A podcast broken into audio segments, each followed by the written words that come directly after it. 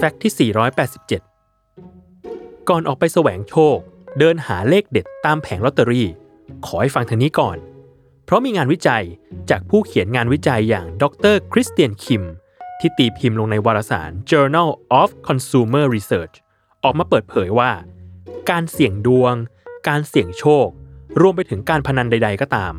อาจทำให้คนเหล่านั้นกินอาหารไม่ดีต่อสุขภาพได้ โดยมีการทดลองกับกลุ่มตัวอย่าง 2 กลุ่ม กลุ่มแรกคือกลุ่มที่ได้รับลอตเตอรี่ 1 ใบ และกลุ่มที่ 2 คือกลุ่มที่ไม่ได้รับลอตเตอรี่ แต่ทั้งคู่จะได้รับชามที่ใส่ช็อกโกแลต M&M เหมือนกัน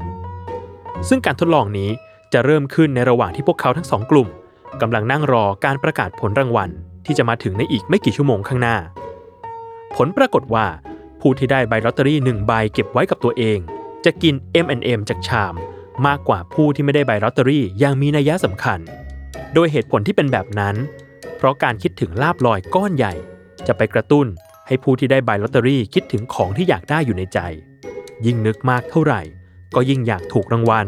และอยากเจอส้มหล่นลูกเบอร่อมากขึ้นเท่านั้น และที่สำคัญ การนึกถึงสิ่งที่อยากได้มากเกินไป จะทำให้สมองส่วนควบคุมอารมณ์ทำงานได้น้อยลง จนเผลอหยิบช็อกโกแลตมากินมากขึ้นนั่นเอง